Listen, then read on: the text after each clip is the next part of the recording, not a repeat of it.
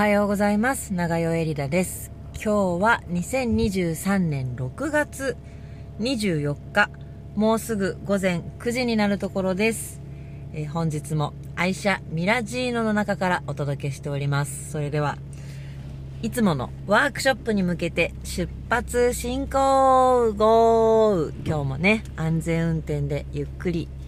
行きたいと思いますよ。今うちの車庫から出るとこですけどねちょっとねうちの車庫斜めになってるもので少し見通しが悪いんですね目の前の道路が。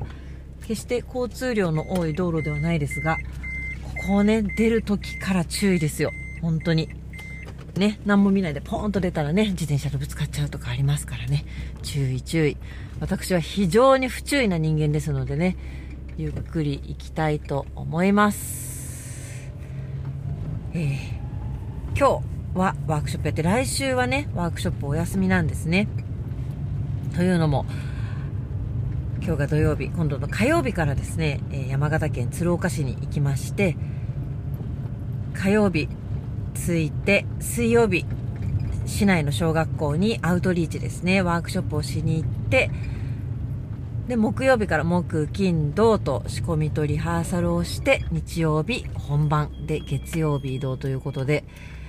えー、丸々1週間山形県鶴岡市に行って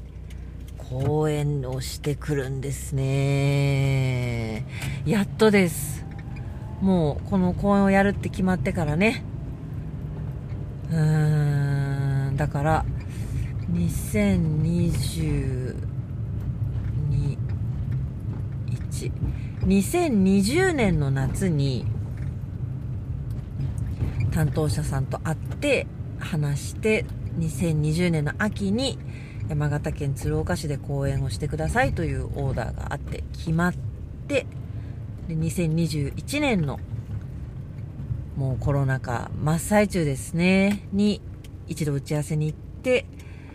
日程を決め2022年の2月にじゃあ公演をやりましょうと決まってそうだだからね2021年のね6月だったから打ち合わせに行った時はですねそのちょうどオリンピックの聖火リレーの日でなんか打ち合わせしてたらわーってなったから外に出てみんなで見ましたよその鶴岡に来た聖火リレーをねへーっつってねでなんかあの、手拭いかなんかもらっちゃって、いやいやいや、いい、いいですなんつったんだけどね、配ってた手拭いかなんかもらっちゃって。そんで、だからね、オリンピック2021年でしたからね。で、一回中止になっちゃって、やっとできると。やっとです、本当にね。あのーこの山形県鶴岡市で公演をやるっていうのは、もちろん私たちがね、ホールに直接呼んでいただいたわけではなくて、たびたびお話をしてます、あの、地域創造というですね、団体というか、社団法人じゃないな、い一般、そっか、一、一財、一般財団法人がやっている、えー公共ホールを活性化しようっていうプロジェクトの一環で、その自主事業をやりたいけどノウハウがないっていうホールのためにアーティストを派遣してその公演を作るっていうね経験をしていただこうっていうもので私たちのためのものじゃないんですよね。ホールのための事業でホールが成長するためにっていうので私たちはそれをまあ手助けするみたいな感じで。だから本来だったらもうそんな私たちがね公演できるような場所じゃないんです。もうだってキャパ1500ぐらいだし。でもそこにねあの呼んでいただくんだけどチケット売れてないんですよやっぱり。なかなか難しくてねそのこれは本当にいろんな複雑な問題があるんですけど、まあ、コンテンポラリーダンスっていうものをねわざわざお金を出して見に行くっていう人が東京でだってそんなに多くないのに地方に行くとなおさら少ないわけですね。で地方の大きいホールって普段何やってるかっていうともうあのビッグアーティストですね。その1500人が一瞬で埋まるようなそういう、まあえっとね、この間下見に行った時は森山直太朗さんのコンサートやってましたね。そういう感じです。で貸し館なんですよ。で館が企画にするにしてもやっぱり1500人呼ぶってなるとネームバリューのある人しか呼べないわけです。それを埋めるためにはね。まあ、そういう感じなんだけど、まあ、本来は公共ホールの役割っていうのは、まあ、そういうねエンターテインメントを提供するっていうこともそうなんだけどもっと市民の人たちがそのホールを使うっていうねことができた方がいいわけですよ。そこを使っていろんなことを自分たちで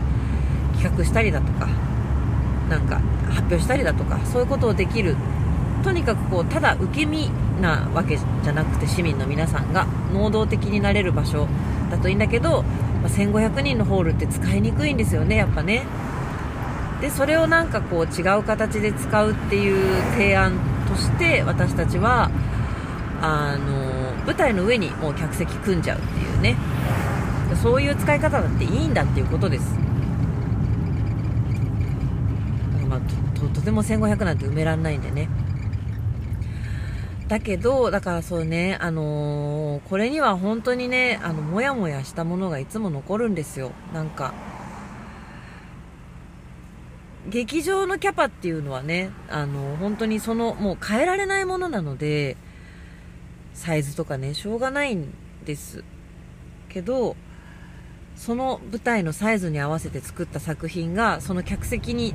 の数に合ったお客さんを呼べるかって言ったらそうではないっていうこのジレンマね。でも目的は担当者さんと一緒に一つの公演を作ることなので今回は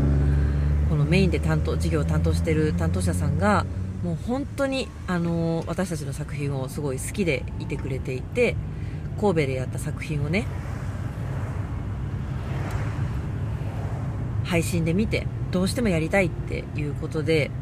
もうそこはね担当者さんのすごい強い思いがあって私はやっぱその辺ゲゲスっていうかあれなのでやっぱチケット売ってなんぼだろうっていうところがあるからどうやったらチケット売れるかどうやったら興味を引けるかっていうところがあるわけです。で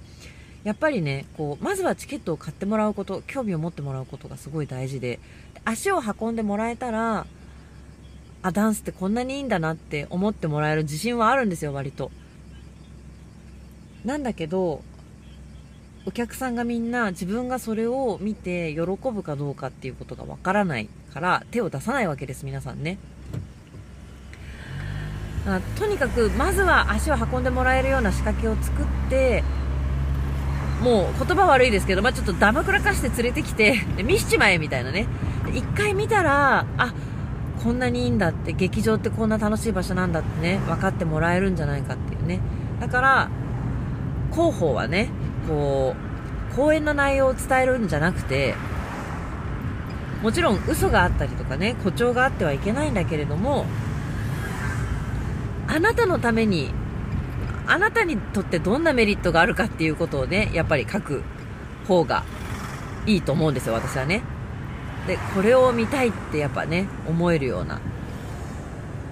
ていうことをこう打ち合わせでも伝えたんですけれどもでもちろんそういう方向で努力してくれていろいろ考えてくれたんだけどやっぱりちょっとこれこのチラシのデザインだと手に取りにくいんじゃないかななんて思って私はなるべくその分かりやすく例えばピアノの生演奏があるんだよとかそういうことがパッとビジュアルで伝わるようにこういう要素を足したらどうでしょうっつって簡単にイラストレーターでね組んでサンプルみたいのを送ったりもしたんです。けどそれでもどうしても担当者さんが僕が見て感動したものを伝えたいんだっていうことで恥ずかしながら山形のですね公演のチラシはドーンと私が踊ってる写真が私が踊ってるソロの写真がドーンってなってるんです。で縦看板もそれで作っていただいてもうなんか私のコンサートみたいなねチラシになってるんですよ。でその結果やっぱなんかよく知らんおばさんが踊ってる写真を見てああこれ見たいと思う人はやっぱりそう多くないですよね。その結果チケットが売れてないわけなんですけれどもあのでも担当者さんのことは一つも責めてませんよ。今も頑張って一生懸命いろんな形でねチラシ配ったりしてくださってます。でもねホールの人がそれがやりたいって言うんだからいいんですよ本当にね。そのホールを私物化してるんじゃないかって言われちゃったらちょっとね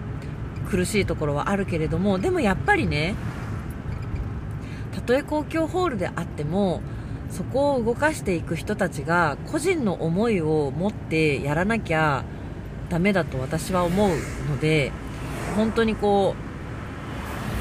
う全部同じになっちゃう。そしたらねどこもかしこもやってることが同じになっちゃう。みんなその売れるアーティストっていうかね歌詞館やってあの東京から来たアーティストのツアーの巡業先みたいなねちょうどいいサイズだからここでやろっかって言って。そのホールだからっていうことは何にもない。担当者さんの顔も見えないね。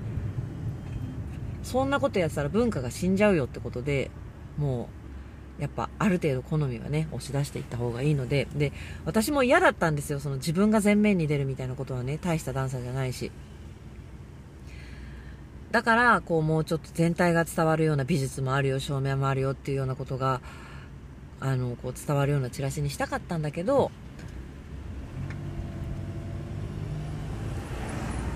高橋さんあ名前出しちゃった。まあいいか。その担当者さんがね自分が感動したその思いをそのまま伝えたいって言って。で、まあ、私の踊りを見て泣いたと。おっしゃってくださるんだったらもうそのね打ち合わせを経てやっぱりこれでいきますってドーンって私一人の 写真のビジュアルが出てきた時にもう覚悟を決めまして分かったっつって。分かったよ。もう なんかその思いを受けて私は踊ろうと思いますよ。でね、ちょうどそのいろいろ一番メールでやり取りをしてる時に、その担当者さんにご不幸があったんです。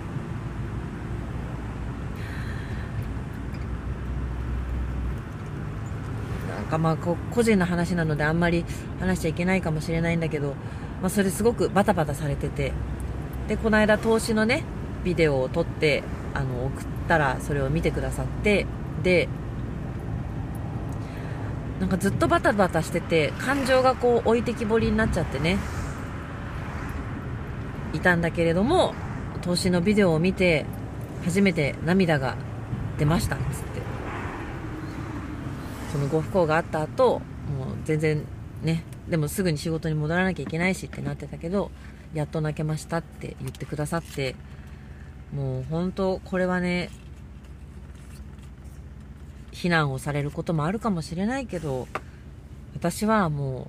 うその担当者さんのために踊ろうと今回は決めております。なそれは本当にねなんかその公演や機械の私物化なんじゃないかって言われてしまうかもしれないんだけどこういう踊りとか人がいて初めて成立するもの見る人がいて初めて成立するものっていうのはね誰のためにやるのかっていうこの話前にもしたことあるかもしれないですね。私が30代であの銀子という名前でねよくソロでいろんなところで踊らせていただいた時にですねもう今はなきさらば東京っていうね素晴らしいライブハウスが渋谷にありまして私は渋谷までの定期を買うほどにさらばに足しげく通っていたんですが、そこのね、店長さん、店長じゃないか、プロデューサーだった、ソアレさんっていうね、歌手の方がいらっしゃいまして、ソアレさんと話してた時にね、それもソアレさんも、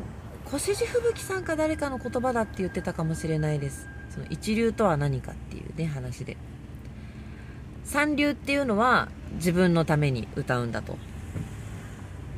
で二流は人のために歌う。で一流は何のためでもなく歌うんだっていう言葉があってちょっと最近自分はそのことが分かりかけてきたところだってソワレさんが言ってたんです。私はその話を聞いた時にもう私は一周二流もう一生二流でいいと思ったんです。私はだってその時もう100%明確に人のために踊ってたんですよ。でも私の中ではそれだけでもすごい大きなことだったんです。それまでの私は三流でしたから自分のために踊ってましたから自分が踊りたいから踊ってたんだけど30代半ばでねもういろんなことがありましてまずはねあの旦那さんとのうまくいかなくなっちゃって離婚するのかしないのかっていうね問題がありました。それからうん若くして36歳で亡くなった友人がいてそういうこう自分の中で解決できないことっていうのがね30代半ばでいろいろ出てきて単に楽しい楽しいだけじゃダンスもやれない生きていくのも楽しい楽しいだけじゃ無理だみたいに何のために私は生きるのかとかそういうことをやっぱり考え始めてで震災もあってなんか本当にお気楽じゃいられなくなっちゃったんですよね。あ、あのー、いろんな家庭とかをね 犠牲にして舞台に立っていたわけですけれども私は。そのいろんなものを犠牲にして舞台に立つのにもう自分のためだけじゃやれなくなっちゃったんですよね。その時にやっぱりこう人のためっていうのが出てきてで実際これは何回か話したこともあるかもしれないんですけどもうそのギュー自分がものすごいギューってなってもう本当に振り絞るようにして踊っていた時期があってもう私は舞台の上で死にたいと。もうひたすら踊り続けて死ぬその日まで舞台の上にいたい。で舞台の上で死にたいって思ってた時がありましてその思い詰めた私の踊りをね見てこれ前に多分話したと思うんだけどな。長くなっちゃうので簡単にしますけど、まあ、その別府で私が踊ってた時に道路に飛び出したんですよ。時間が余ったから。赤いドレスを着て道路に飛び出してその辺にあったのれんを振り回して踊ったんですけど歩いててたまたまそれを目撃してなんか 散歩してたら目の前に赤いドレスを着た女が飛び出してきてなんだあれはっつって今のは何ですかって言ったらあこうこうこういうイベントでダンスの公演やってるんですよって言ってでその方ああちなみにその方も高橋さんですけどその方がその後別府で私が踊った公演全部プラス他のダンス公演も全部見に来てくださったんです。でもともとその方はクラシックを聴くのが好きだったんですけどダンスを見るっていうことに目覚めたと。でその時お散歩してたのはねあの心を病んで休職中でもう本当にこう行くあてもなくフラフラしてたんですって。でそこでダンスに出会い踊り。で毎回花束持って見に来てくださってたんですよ。でももう結構ね投げ銭もいっぱいしてくださってお手紙もくださって。でその別府のねプロジェクトがもう本当に全部終わった時に私は結構3年ぐらい通ったんですけどおかげさまで復職しましたとメッセージをいただきました。もう今その方ご結婚もされてねすごい幸せにされていて何年か前にまた別府に踊りに行った時には奥様連れて見に来てくださいました。で私にとは言えないんだけど私の踊りには人を救う力があるとその時謙遜するのをやめたんですでもうこれ以上の喜びはないと思いました私はもう私はもう二流で結構人のために踊るんだとその時から思って10年ぐらいかな、やってまいりました。私の踊りは人のためにあるっていうね。で、その、自分が踊ることだけじゃなく、そのダンスを伝えることによって、人を踊らせることによって、明確にやっぱり、ね、あの、市民参加型公演とか出てくれる人たちが、ポジティブな方向に変わっていくのも見て、やっぱり私の思うダンスには力があるんだと思ってやってきたんですが私にとってのダンスっていうのはそのそれこそ本当にソワレさんが言うようにそのさらにもう一個上の何のためでもなく踊るっていう感覚がこの12年ちょっと分かりかけてきてたんですよ。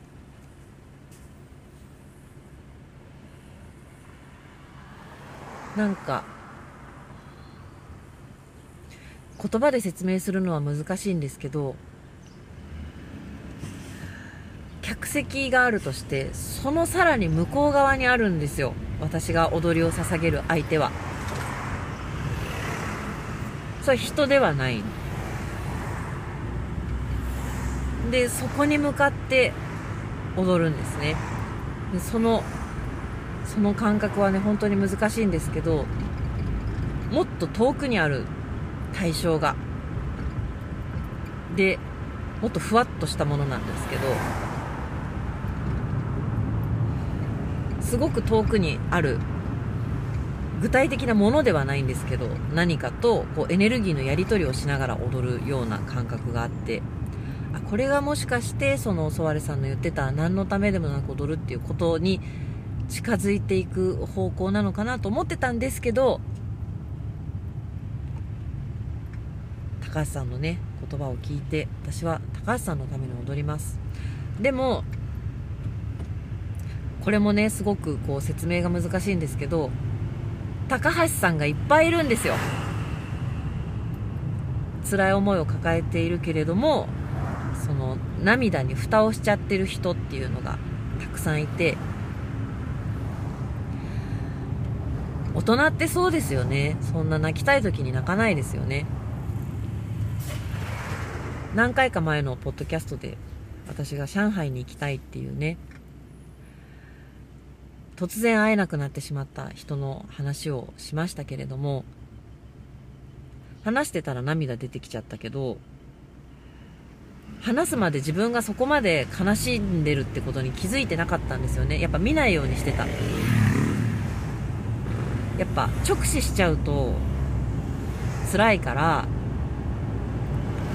蓋をしてる出来事って誰にでもあるじゃないですか。生活していくためにはねそういう風にしなきゃいけないんだけど本当はっていうところってあるでしょ？それを時にはね解放してあげることで気持ちのいい涙を流すこと。何も悪くないと思うんです私。だからそういうまあ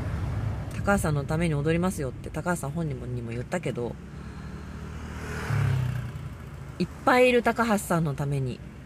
もしかしたらその客席にね座ってる座ってないかもしんないその時にその高橋さんは。どっかにいる。たくさんいる高橋さんのために。私は踊ります。なんかすごいそういう感じはあります。なんかいろんな人の悲しみとか辛さとかそういうもんを全部引き受けて私が代わりに具現化してですねそれを踊り切ることで生きる力に変えるみたいなね。その浄化みたいなことを浄化とか消化みたいなことを私がみんなの代わりに私の体でやるみたいなね。そういうとこあるんですよ踊りに。でそれは本当にねそのそういうつもりでそういう踊りをするときは本当に消耗するんです。もう。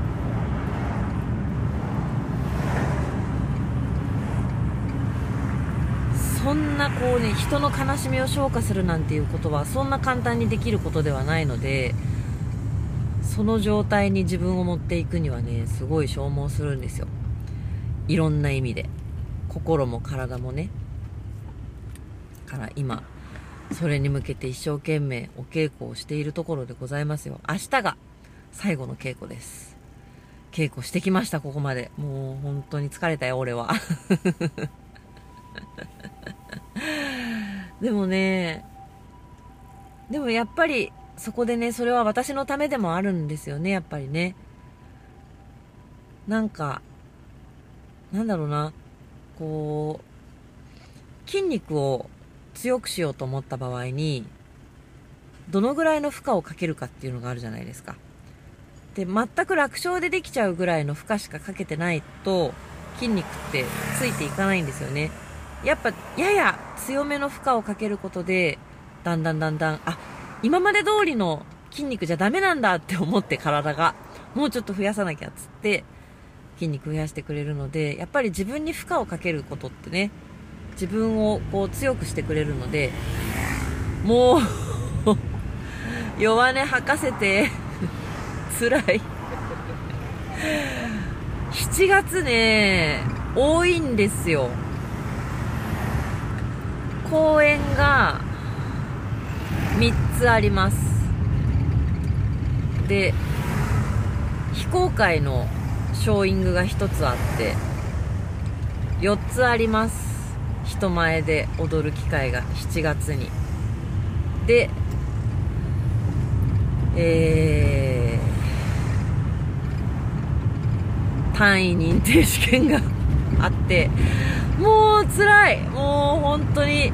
やんなきゃいけないことがいっぱいあって。でその上ねあの夏以降の打ち合わせとかも今同時進行しておりますのでいっぱいいっぱいです今ね。けどこれは私を成長してくれる成長させてくれる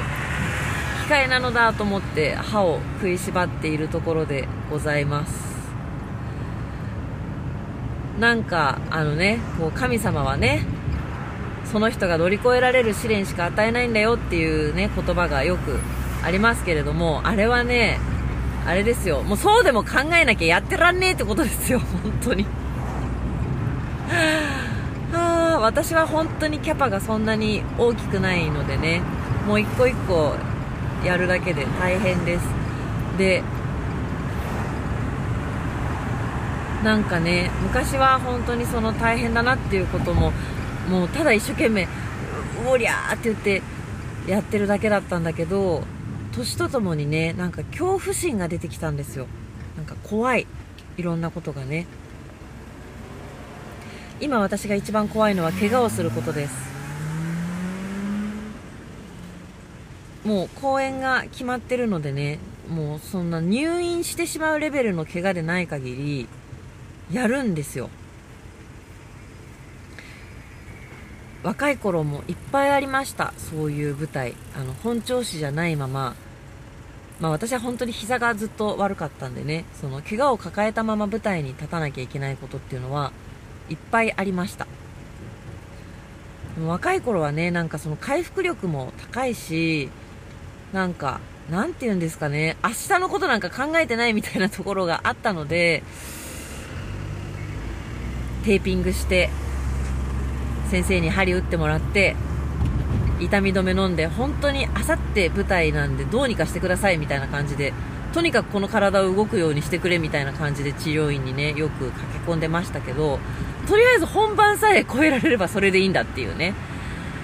でも1つ超えてもまだ次があるわけなので怪我するわけにいかないんですよ。で本当にそのね怪我を抱えて舞台に立つの辛いんですよ。なんか言えなかった。若い頃は辛いって言えなかったです。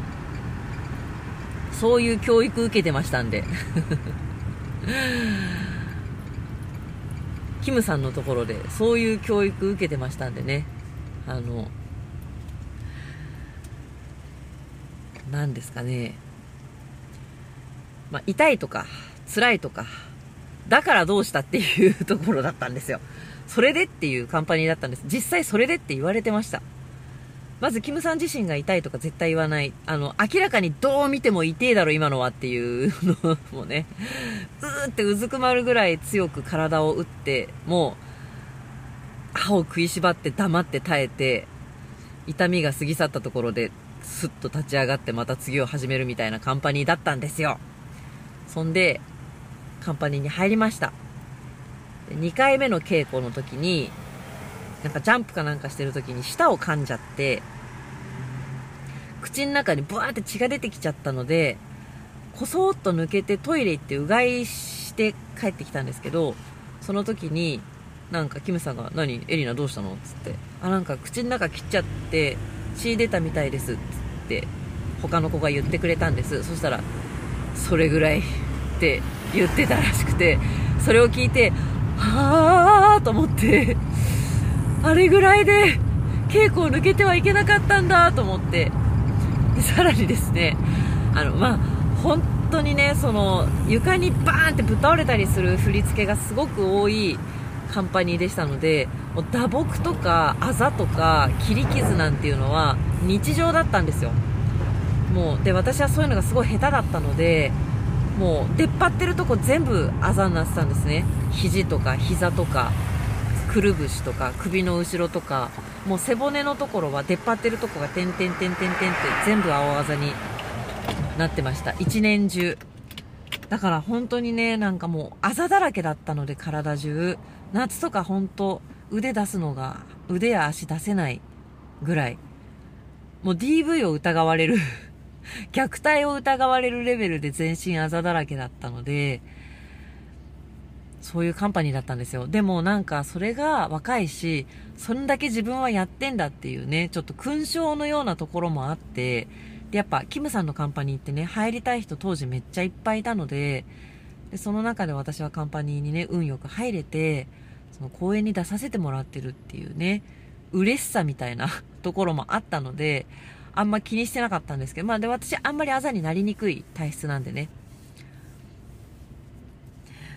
で、ある稽古の時にね、その、どっかを切って血が出るなんてのは本当に日常茶飯事でしたので、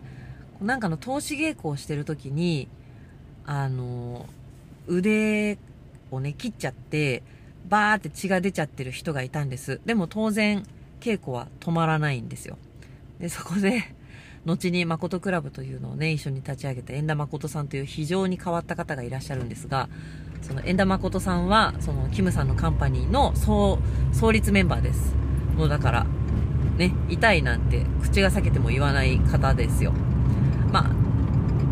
あ、あ、後々は言ってたと思いますけど、当時はね、まだ若かったしね、その、遠田さんがその、絆創膏を持ってきて、こう、準備して、その、怪我をしてしまった人が、面、前の方ですね、舞台の面の方で、こう、両手を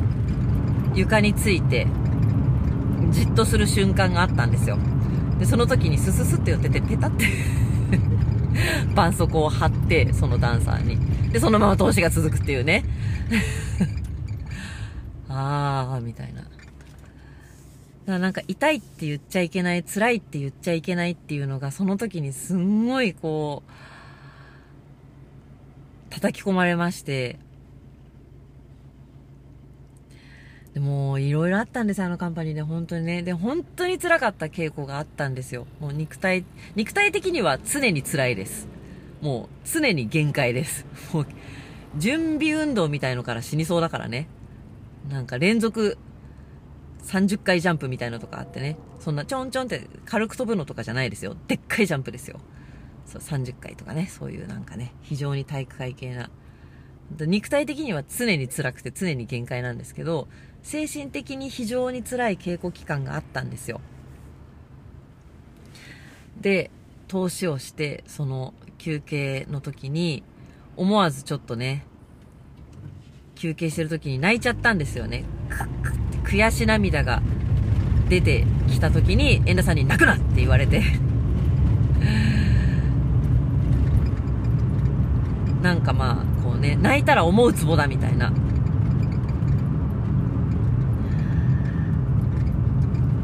まあちょっとキムさんに八つ当たりされてたんですよね、私たちがね。で、まあキムさんがその八つ当たりしたくなる気持ちも今ではわかります。で、人間ですしね、そのね、いろいろあるよみんな。だから、稽古場で若いダンサーに辛く当たっちゃうっていうことは、今ならわかる。まあ私はしないですよ。しないけど気持ちはわかる。その時のキムさん、今の私より若いしね。で抱えてるプレッシャーがもう私とは桁違いだったのでその中でこうこうねあのいろいろ言われたりしてねそのある稽古である女の子のソロシーンを抜きで稽古してたんですよ。ですごいいっぱいジャンプが入ってるシーンだったで違うもう一回つって。違うもう一回つって何回もやらされて。そうすると当然疲れるからジャンプが低くなるに決まってるじゃないですか。そしたらジャンプが低いって言われて、なんでそのジャンプ低いの？って言われて、その女の子がやや切れ気味に疲れてるからですって言ったら、そんなの関係ないっ 関係あるよ。ある。そんなん関係ないって言われて、その女の子も吐きそうになりながらね、ジャンプしてたりなんかしたのがあって、まあそういう稽古場だったんですよ。で、まあちょっと理不尽に当たられて、で、稽古やったのにボロクソに言われて、くっそーと思ってね、悔しくて涙が出たんです。泣くなって言われて、あ、そんな言い方じゃないけどね、遠田さん、泣くなっつって、思うつぼだから、泣くな。食いしばれって言われて、あ、その時は大先輩だったんで、わかりましたっ、つって、ぐぐっと涙を拭いて稽古を再開したわけですよ。くっそ、この野郎、この野郎、この野郎と思いながらね。だからその頃の、あの、極限状態みたいのは、やっぱりすっごい意識に残ってるので、でもそれでも乗り越えて、あの、舞台に立ったっていうね。でも、その稽古の、その作品やってた時かな、多分。本番前ぐらいから胃が痛くて、もう本番終わった後、本当に救急車呼ぼうかなと思うぐらい胃が痛くて、人生で多分後にも先にも、その時1回だと思うんですけど、地方公演だったんだけど、打ち上げ出れなかったんですよ、私。もう全く顔も出せずにホテルでぶっ倒れてた。でもね、なんか、まあ若かったですね。なんかそこまでやらなきゃ、あの、ダメなんだってやっぱ思ってたんですよね。でも、できなかったです。本当に全てを出すことは私はできなくて、本当にお腹痛くなっちゃって稽古近くしたりとかしてたんで、なんか、やっぱそこまでの体力も筋力も気力もなくて、ああ、私はダメなんだってあの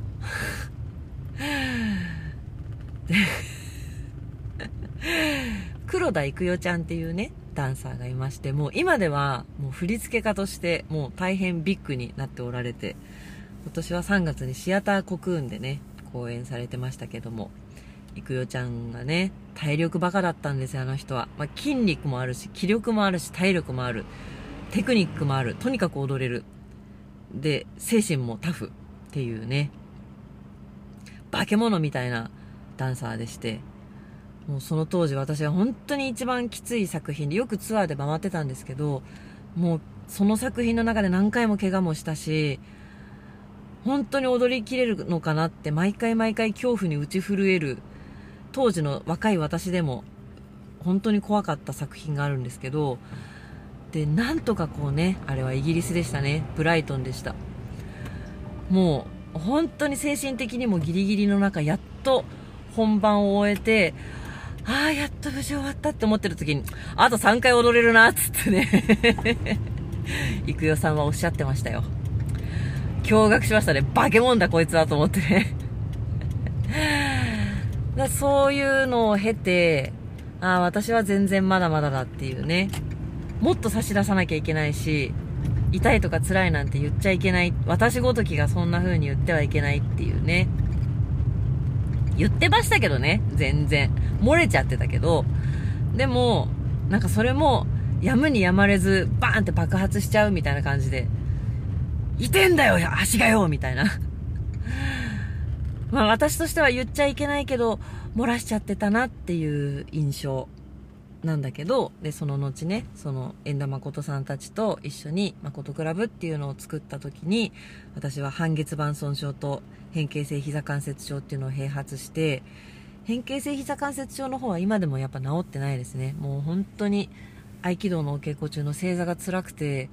どうにかしなきゃいけないなって思ってるとこです。座ってやる座儀、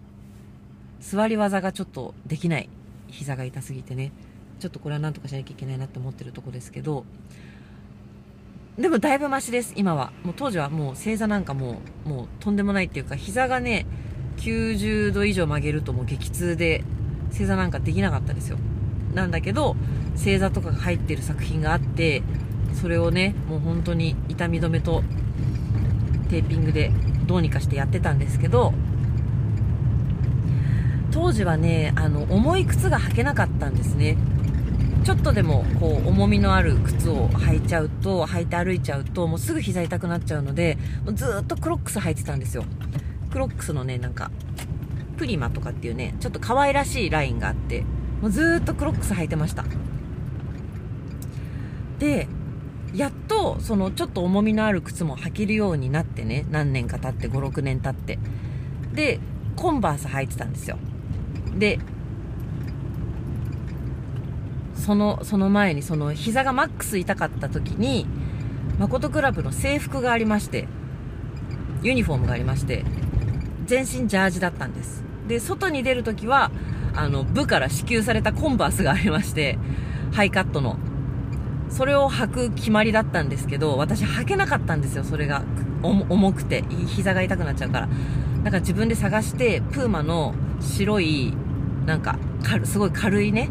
多分ウォーキング用とかのすごく軽い靴をいつも履いてて、それを部長にブーブー言われてたんですよ。なんか、エリナさん、靴違うんじゃないですか？みたいな。うっせえな、みたいな。いいんだよ、みたいな。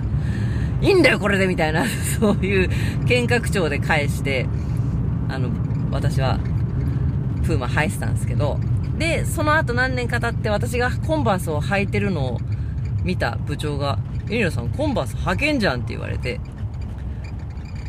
履けるようになったんじゃ、ボケが、みたいな。なんか、あの、私がプーマを履いててるのを見て、そうそうそうそう、ちょっとやりとりがおかしかった。そう、私がコンバースを履いてるのを見て部長が、な、なんでコンバース履いてんだみたいな。あの時は履いてなかったくせに、つって。部長は私がデザインの問題でコンバースを嫌がってるんだと思ってたんですよ。勝手に自分でおしゃれな靴を履いてるんだと思ってた。そうじゃないんだっつって。あの時は履けなかったんだっつって。私だってコンバース履きたかったけど、今やっと履けるようになったんだよっつったら、え、そうだったのみたいな。ただ単にわがままでプーマ履いてるんだと思ってたみたいで、あ、伝わってなかったんだなと思って、私は膝が痛いから軽い靴履いてたのに、多分私が言ってなかったのかもしれないですね。本当にみんなそこまで私の膝が悪いと多分思ってなくて、びっくりしました。めっちゃ痛かったんだけどね。本当に辛かったんですけどね。なんか、わかんないです。だからこう、それはダブルですね。私がその辛さや痛いっていうことを表に出せない、出しちゃいけないって思ってたっていうこと、プラス、やっぱ他人はね、人の痛みは、わからないですから。あの、それは心の痛みもそうだし、あの実際の身体的な痛みなんてね、本当にそれこそ痛みへの耐性とかも違うし、どのぐらい耐えられるかっていうね、耐性も違うし、人の体の中のことはやっぱり分かりませんからね。そんなもん、もう本当にあのコンバースの件は衝撃でしたね。なんか私はどっかでみんな分かってくれてるってね、勝手に思ってたところがあって、もうずっと長く踊ってる仲間たちだし、なんだかんだ言ってみんな分かってくれてると思ってたんだけど、分かってなかった。辛かったですよ。今はね、もう全然言っちゃ。もう、ダダ漏れです。辛いも、痛いも。だからやっとその、輝く未来、伊藤キムプラス輝く未来っていうカンパニーだったんですけど、その時の、まあ、呪縛というかね、辛いと言ってはいけない、痛いと言ってはいけないっていう、お前の全てを差し出せっていう なんかそれができないんだったら文句言うんじゃないみたいなね。その呪縛が、やっと解けてきたのかなと思います。やっと言えるようになった。痛い、辛いってね。もう言えるようになったら嬉しくてバンバン言っちゃう。辛いです。辛いよ。なんかね、その、うん、この辛さは何ですかね、肉体的なこととかっていうのももちろんあるんだけど、やっぱり投げ出せないっていうね、ことですね。辛くても、時間がなくても、疲れていても、それでもやらなきゃいけない。絶対に私は投げ出してはいけないんだっていう責任の重さですかね。まあ、そこまでじゃないけどね、本当にいろんな、もっと投げ出せないね、ものを持ってらっしゃる方は他にもいっぱいいると思うから、あ、これですよ、これ。私ごときがこんなことを言ってはいけないっていう、これ。黒田行くよの あと3回踊れるわ あ私なんてまだまだなんだっていうね、だから本当にありますね。そういうとこありますよね。なんか私程度がこれぐらいのことでね辛いって言っちゃいけないなっていうのはね根深くありますね。もっと大変な人はいくらでもいるんだからっていうね。でもそれは本当真実です。けどやっぱその痛みがどのぐらいなのかっていうのが他人には伝わらないようにどのぐらいでいっぱいになっちゃうのかっていうのも人によりますからたったそれだけでって思ってもたったこれだけで私は辛いんです。辛いです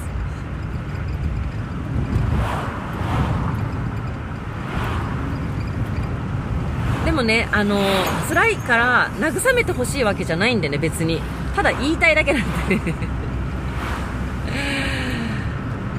からやっぱね、あの、そっちがいいな。ね。辛いよっつって、そっかそっか、辛いのか。いつまで続くの？それは。うん、頑張って頑張ってって言いながら飴の一つも手渡すとかね。みんながそうがいいな。だからね、辛いって言ってくれて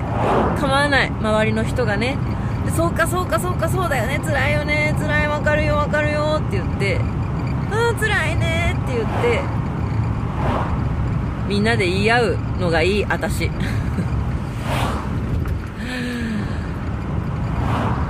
なんかやっぱりこれは日本人的な感覚なんですかね辛いことがあってもどんなに疲れてても文句を言わず笑顔を絶やさずただ淡々とやり続ける人みたいのがすごいっていうのはやっぱあるじゃないですか。やっぱそう思っちゃう。そういう人を見てあすごいなああなりたいなって。でもそういう人をすごいなって思うこととそれと自分を比べて自分を卑下することは別だよね。ね。そういう切り分けをしていかないといけないんですよ。あの人はすごいすごいすごいっていうなんか先週話した話と矛盾するかもしんないけどなんか上を見てねすごいなすごいなって言っていこうよっていうのとね。でもそれとそれと比べて自分を卑下するっていうのは別のことだから。すごいな。で私はそこまでできないから。あの人はすごいよ。私は違うから。って開き直りすぎるのも良くないけどやっぱ自分のキャパっていうのはね、なんかしょうがないところがあるので、そんなに一気には広げらんないから、ああ、すごいな、みんなすごいなって思うけど、まあ、辛いって20回言っちゃうところを15回にしとこうかなぐらい まあでもなんか、なんだろうな。吐き出した方がいいですよ。絶対に。けど、吐き出し方はね、その、それを誰に聞かせるのかとかね、そういうのはちょっと気をつけないといけないよね。やっぱ明らかに自分より辛そうな人に向かって、私今辛くてさって言っちゃったら、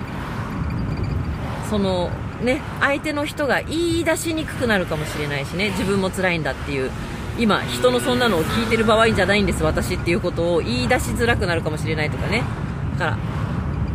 誰かで構わず、どこでも全部吐き出していいわけじゃないけど、だからツイッターとかがなくならないんだね。そうだね。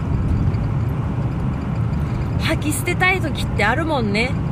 今でも、あの、私は皆さんに向かって吐き捨てているわけではないんですよ。すいません。そう聞こえてしまったらすいません。でも、あのあ、ちなみにね、言っときますけど、大丈夫ですよ、私。あの、辛いけどやりますよ。あの、そこまでダメじゃないです。あの、励ましてもらって、頭を撫でてもらえないと頑張れないわけじゃないです。アミノバイタル飲んでますから、私はね。アミノバイタル飲んでるんで、あれ飲んどきゃ大体大丈夫なんで、大丈夫なんですよ。頑張れるますよ。全部やります。ね。やるんだけど、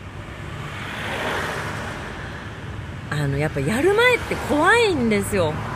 本当に。なんかね、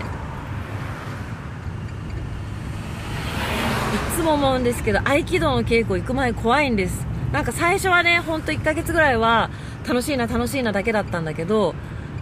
あのね、だんだんちょっと恐怖心が出てきたんですよ。道場に行くことに。その、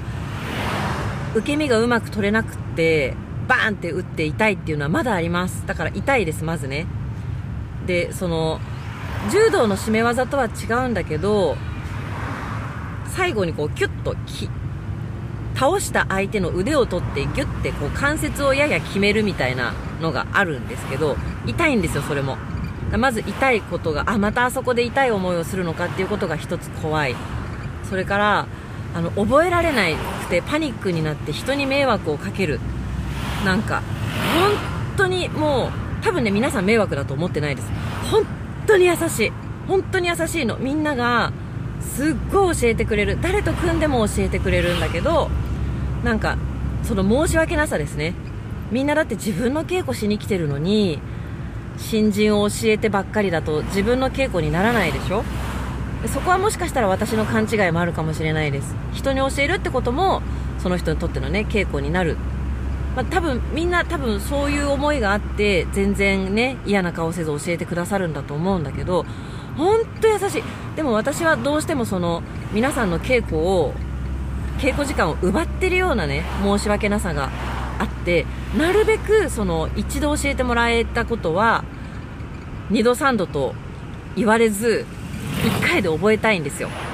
だけど覚えられなくて2回3回聞いちゃうものもある。1回で覚えられるものもあるけど2回3回聞いちゃうこともある。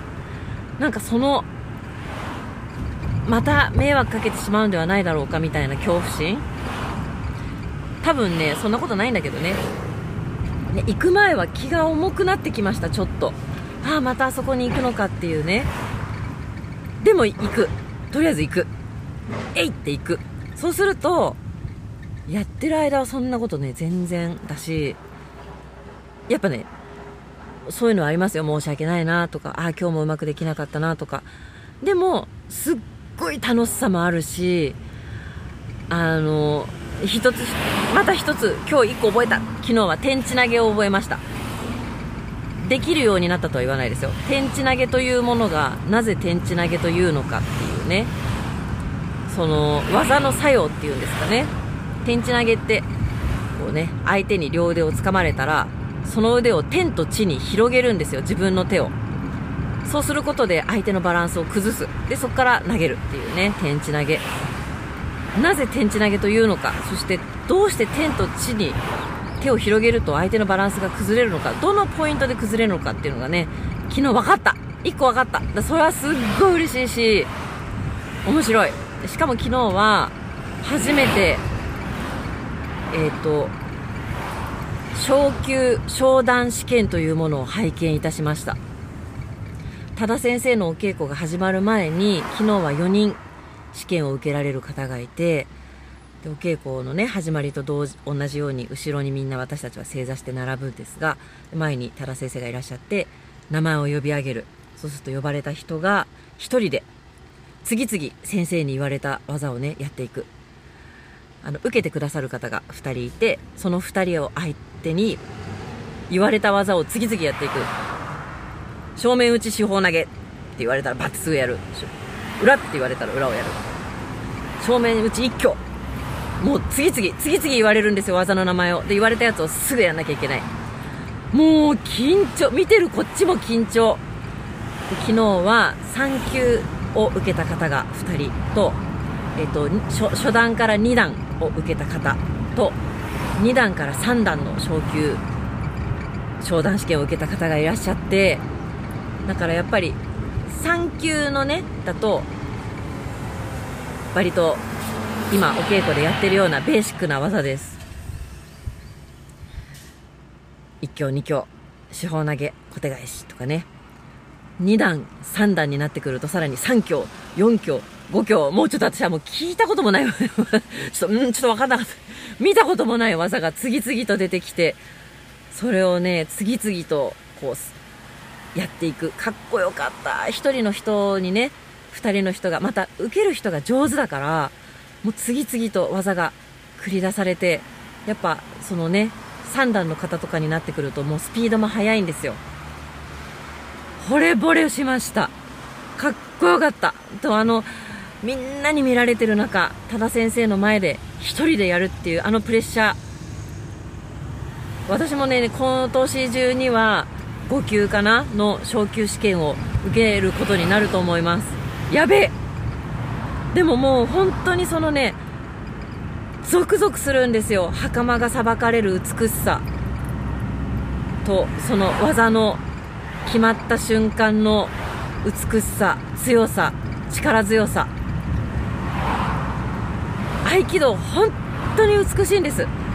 私は全然できないからそこでなんか怖いな難しいなっていうやっぱ縮こまっちゃう気持ちがあるんだけど皆さんの技を見るのはもうただただ楽しいんですよ。なんかねすっごい小柄な女性とかいるんです。私よりもちっちゃくて痩せてる女性とかで結構でっぷりされてる方とかもいます。で年齢も本当に20代とかの人から多分70代ぐらいの方までいらっしゃって本当にあのバラバラなんです年齢も。で私より多分ね10以上年上の方で白帯の方もいらっしゃるんです。だから始めたばっかりってことね。でも本当に20代で結構もう多分3段とか4段とかすごい方もいらっしゃるしでもそういう方たちがあの選ぶることなくちゃんとね教えてくれるのね。なんてフラットな世界だろうと思ってみんながただこうねより良くなるためにお稽古をしているだけなんですよ。だほんでもねそのまた袴が誰が着ても美しいの。本当に美しいんですよ。でも本当にねものすごいぽっちゃりした白髪のね多分60代後半ぐらいの女性がズバーンって若い男の子を投げ飛ばすのとかね。もうねもうかっこいいんですよ。なんか本当にいいいいなと思います。ただただやっぱり元気でね合気道の稽古に来られる人っていうのは結構ね限られた人だとは思いますね。若い頃からやってるからできるとか。みんながみんなあれをねできるとは限らないんだけどでも合気道やってるから元気なのかもしれないけど毎回ものすごい美しい世界を見せていただいてます。もうそのその感動と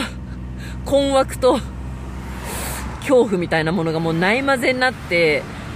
感情が忙しいんですよすごい。実際稽古も忙しい。もう次々投げられてはいさ次長井さんはい投げてって言われてはいこもうわちゃっちゃっちゃっちゃっつってバタンバタン 投げ飛ばされてもう忙しいのね感情がぐるんぐるんしてそこに飛び込むことに対してちょっとえいやってやらないと飛び込めない感じがあるんですよ。毎回ちょっとうーっと思うんだけど行っちゃったらもう最高。だからつまりね今私が辛い辛い怖い怖いって言ってるけど多分これは乗り越えたら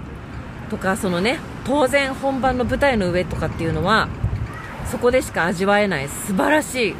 ものが待ってますそれは知ってますでワークショップでねの新しい出会いもあるでしょうお客様との新しい出会いもあるでしょうだからねこの辛いのは「えいや!」って言って「えいや!」にすごい力がいるんだけどなその「うー」っていうのをやらなきゃいけないってことに対する怖さとか恐怖心とか辛さはあるんだけど「うー」の瞬間は今私は天地投げをイメージしてたんですけどやっぱり体の大きい男性を投げるのって大変なんですよ。で本当は力じゃないんだと思うんですけど私はまだ腕力でしか投げられないのでうーってなるけどバーンって投げて